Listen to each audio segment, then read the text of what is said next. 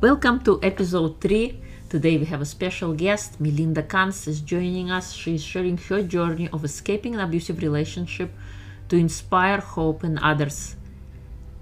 She now advocates for victims and survivors of emotional traumas by empowering women and men to break free from negative patterns and beliefs that are holding them back from having a life free from abuse. Thank you for reviewing, downloading, and subscribing to our podcast. I appreciate each and every one of you. Now be the messenger of hope and share this episode with one of your friends. If you found value in today's episode, be sure to leave us a review over on Apple Podcasts. Hit that subscribe button and enjoy this conversation with Melinda.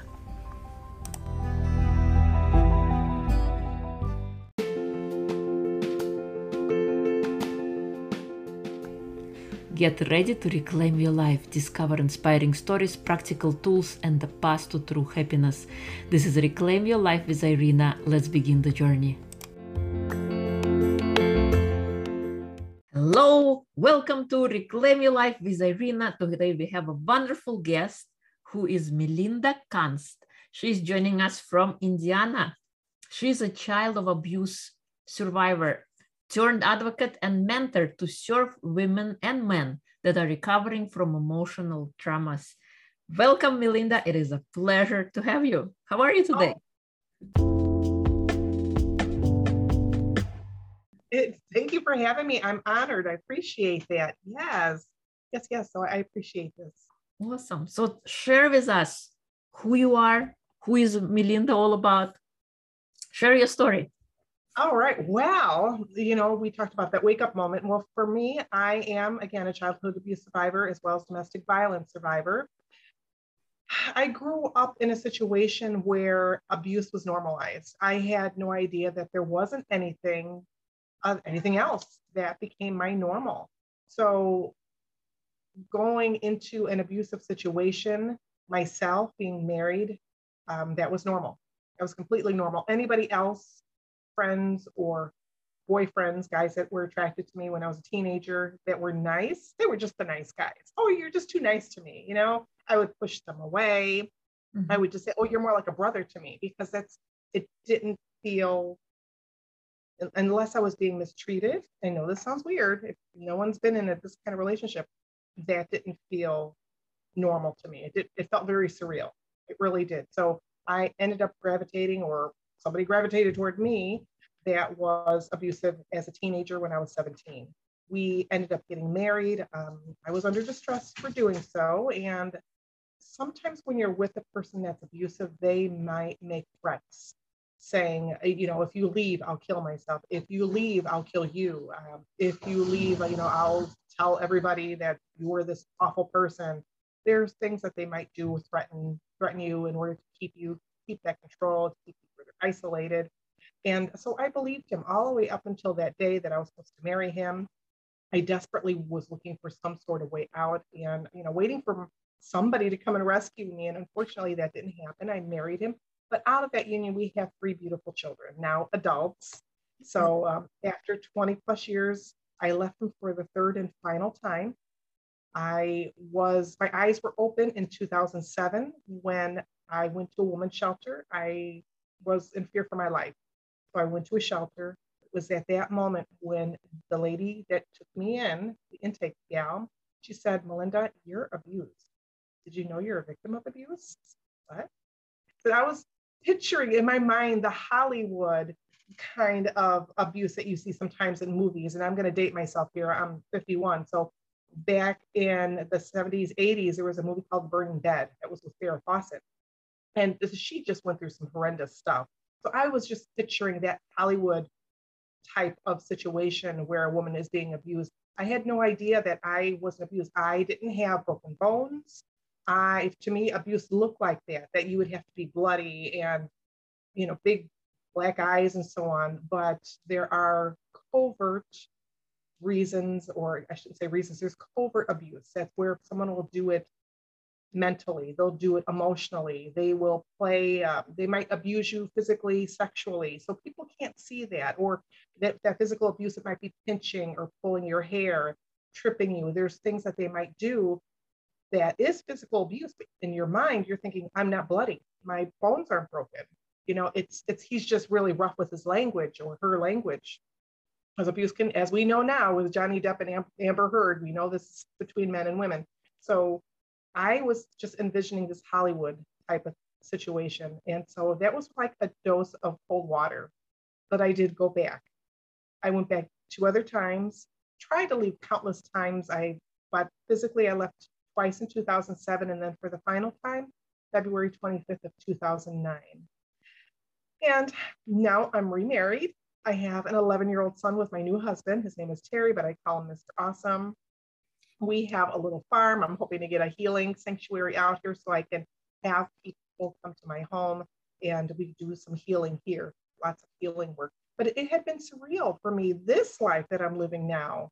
And, uh, you know, if you would have told me back maybe 14, 15 years ago that I would be living, first of all, I'd be living and I would have a new son, a new husband that loves me, that's never raised a hand to me, I would have laughed at you because it just seemed like nonsense and that can't be real. That, there's no way that could be real. So my wake up call was for me was to have my daughter, my then young daughter, middle daughter, call me. One was at um, my shop that I worked, antique shop. It was with his family, and she called. And she says, "Mom, Dad's chasing Matt around the yard," and she's telling me like a play by play as things are going on. Mm. And she started crying. She's like, he has him on the ground and he's choking him. So I'm telling her, call 911. If you feel safe enough, call 911. Um, because as a victim to this child, I wanted them to feel safe. I wanted her to call 911, but I didn't want to put her in danger. We learn how to have develop coping skills when you're with an abuser. So for her, it was just calling mom. So I hurried up, I raced home, closed up the shop, got there, and uh, the situation de-escalated by the time I had made it home. But that was the, definitely the wake-up call that uh, something needed to be done. I didn't realize the extent of the abuse that he was doing on the kids. I had some inklings.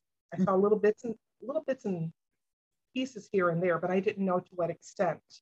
And um, it's not that I was blind. He was doing a lot of that when I wasn't home.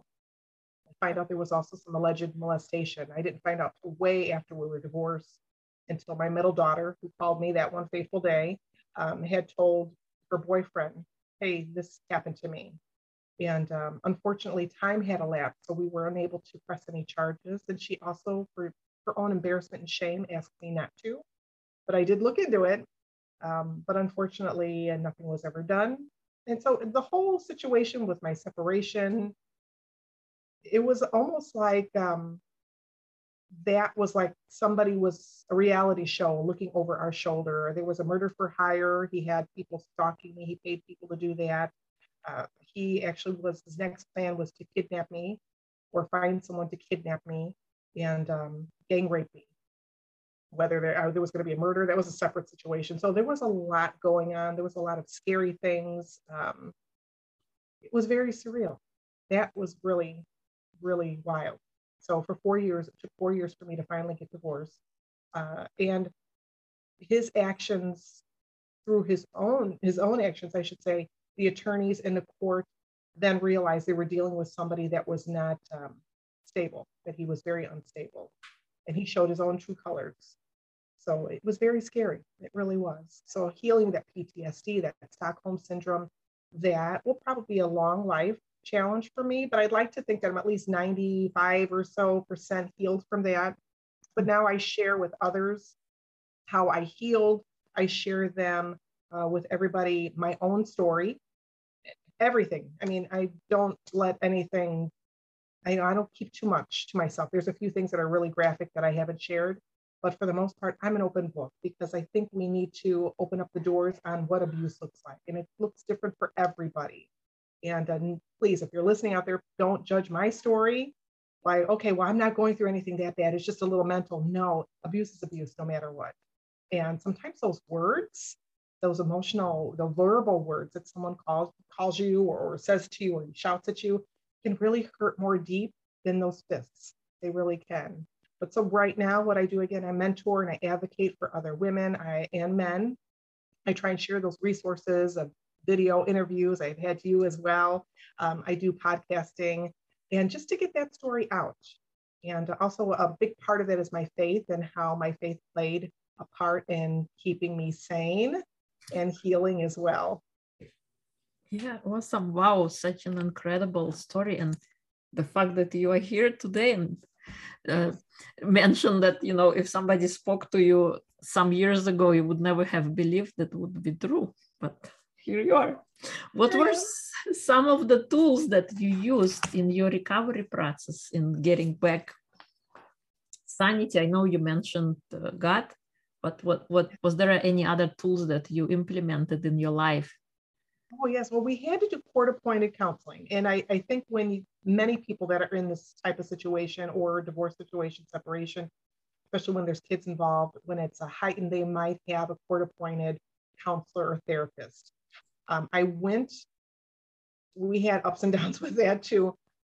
But for me, counseling didn't really work. The therapy didn't work for me. I would find myself actually more regressing. And I know people out there might be listening saying, well, you have to dig up your stuff in order to heal. Yes, but I was actually having anxiety attacks more so when I knew I was going to see this particular or these therapists. And I would leave works. It would take me, it might be a month to month when I see this person. It might take me several weeks just to recover from that therapy session. It's like, I don't feel like I'm I'm any better. I felt worse. So for me, it looked like getting more more holistic. It mm-hmm. meant for me to go and figure out well, what can I do that was not medication because I try to be as um, find myself natural ways to heal my body. I am also a Lyme disease warrior. So finding something more natural that I can do, more inexpensive, because at the time I was without a job and um, I needed something in order to just be affordable, but that I enjoyed and I would look forward to. So that would be walks. I would go out in nature. I would ground myself. I learned about grounding. I learned about sounds and frequencies and how to raise your vibration with that.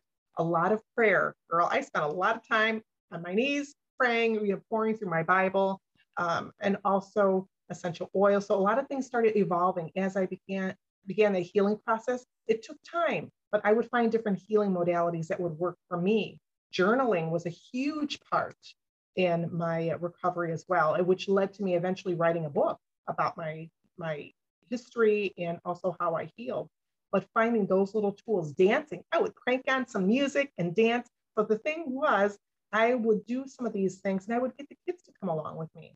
We would go out in nature for walks. We would, they would have dance, dance-a-thons with me, you know, 10, 15 minutes, we would just dance off. And they didn't know that I was really struggling or I was having a moment because I kept a lot of the court proceedings and interactions with my ex. Uh, I kept them kind of in the dark. I didn't need them to, they already have enough going on with their own trauma and healing from that. I didn't need them to have the extra stress of hearing me badmouth him, which I tried not to do in, I tried desperately not to do that in front of them. I wouldn't belittle him or anything like that. Uh, even there came a point where they would start calling him by his first name. I said, you know what? you, he's still your dad. You can mm-hmm. respect the title. Maybe you have no respect for him, but respect his title. He's still dad. Okay. So when you guys get older, if you want to call him by his first name, that's different. But for now, respect his position. So, and that was before I knew some of the other stuff. but um, yeah, I those are things that I did though, just things that I could do easily. It doesn't take much to grab a piece of paper and a pen and just write. Um, sometimes I would go park somewhere and just scream somewhere desolate and quiet and just cry or scream. There were many times I would just go in the bathroom with a towel and, you know, on the floor, lock the door and just cry or, you know, just moan or, or whatever I had to do. But uh, a lot of times, a lot of the healing was silent and between me and God. Um, but that was a long recovery. It still is a long recovery, but you know, I'm so happy that I'm in a place where I am now. I really am and just coming to grips with also my own junk, healing from my own past, but also whatever negative patterns that I picked up too. You know, there for a while I thought, well, maybe I'm a narcissist. Yeah, after you start reading about these things, you start thinking, well, maybe I'm this, maybe I'm that. But I had a lot of learned behaviors and coming to grips with like, I'm not an abuser, I'm not a narcissist, I'm not gaslighting anybody, learning what those terms were, but also learning more about me how to be alone with myself, that I didn't necessarily need a partner, I needed to learn my likes, my wants, my needs, learn. I needed boundaries. I needed to start learning that as well. So keeping some distance between me and the news. I, I couldn't watch the news there for the longest time because that was very triggering. I would try to keep away from people that were toxic, um, even if it's curse words. For some reason, well, I know what it is. It, for me, it's just um, something that I try and stay away with, stay away from. Excuse me. There's a lot of curse words, um, and a lot of it has to do with my ex used a lot of those words to me. So even though those words might be F bomb might be in jest with somebody, like oh, you know, they may just say it randomly in conversation. For me, that's kind of triggering for me. So I try to refrain from not using it. Now, it does it fly out of my mouth every once in a while? Yes, it does. You know, my new husband, Mr. Awesome, yeah, he's he's very colorful in his language. he tries not to though, but um, so just doing these little things were baby steps. And I tried to make sure I did something at least once a day. And I'm all about five minute self-care. So learning those affirmations, saying them, uh, saying, looking at mirror work, looking into the mirror and being able to stand the side of myself beginning those baby steps really propelled me to the person that I am today. It's so true. You know, my sessions with the therapist, of course, I didn't have uh, the same past as you, but similar. my sessions also didn't help me. And I love how you, you know, you took it upon yourself to find the tools that uh, would get you better and walking walking was one of the first thing i did uh, on my recovery as well and surrounding yourself you know uh, segregating yourself from news and things that are triggering i think is so powerful and a uh, great deal and you know conversations that you had with god conversations with yourselves and going inside more so than you know i was also looking for somebody to come rescue me yeah, yeah, and that was hard not to do. Yes, that was hard. You become your own rescuer in the sense that uh, it's up to you, you know, to pick up the pieces, to dig what's not working, to figure out what you like and what you dislike. So exactly, and I really didn't trust myself at that time. That the very early baby stages of my recovery, I didn't trust a lot of the decisions I was making.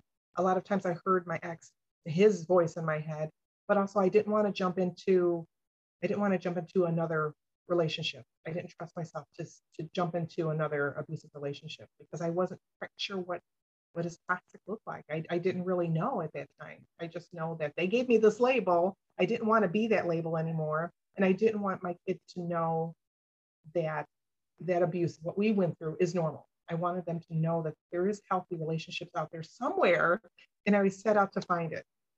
Mm-hmm. Yeah, great, great, great point. Now we're gonna switch gears a little bit. Okay. I wanna ask you some personal questions. What were uh, what did you want to be when you wanted when you were growing up? Oh gosh, I had a laundry list of things I wanted to be. I, I kid you not, there was like 10 things on my list. I wanted to be an actress, a singer, a librarian, a teacher, an archaeologist, a parapsychologist. Oh, wow. so, quite a few things, a dancer. Yes and the what do you do now do you have any elements of what you had as a child growing up do you have them in your life now uh, you know i i still sing i do a lot of singing around the house uh, you know i haven't that's still um, a thing that I don't do often because it was something my ex said. And he's like, well, you sing terrible. You sing this. So that's something I need to conquer. And, you know, I was actually thinking about hiring that voice coach. And um, and eventually just start belting out some tunes. So, you know, that's one of my things on my bucket list to do. Um, but the parapsychology, I'm very spiritual. So um, this is actually the first house that we've lived in where there's no spirits ever since I've grown up. So this is the very first house that there hasn't been anything in. Every once in a while we have someone visit us, but I tell them, you know what, you need to go. You're not welcome. You need to go. I don't care how friendly you are. You need to go. we don't want to pick up any psychic, you know, any spiritual hitchhikers. Uh, so I still am connected with that. Um, you know, very much, very much with that. Uh, we still have dance off. Every once in a while, we'll just throw some tunes on and dance with the kids. And I still like old dusty stuff. I'm an antique dealer, so I mean, it's not archaeology, but I do still like doing that. That's awesome that you retain those things that you wanted as a kid because we are still, even though we are grown up, we still have that little kid inside of us and it's important to cherish that little kid and give them what they need Exactly. what sets your soul on fire what makes you happy Oh, moments with God, definitely. My kids, my husband, glitter. Love shiny things, wind chimes.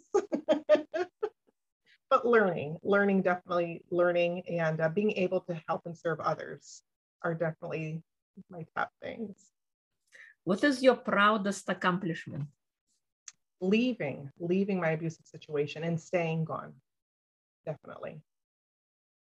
awesome awesome if you could do, choose to do anything for a day what would it be Oh. Anything for a day. Mm. It would probably be to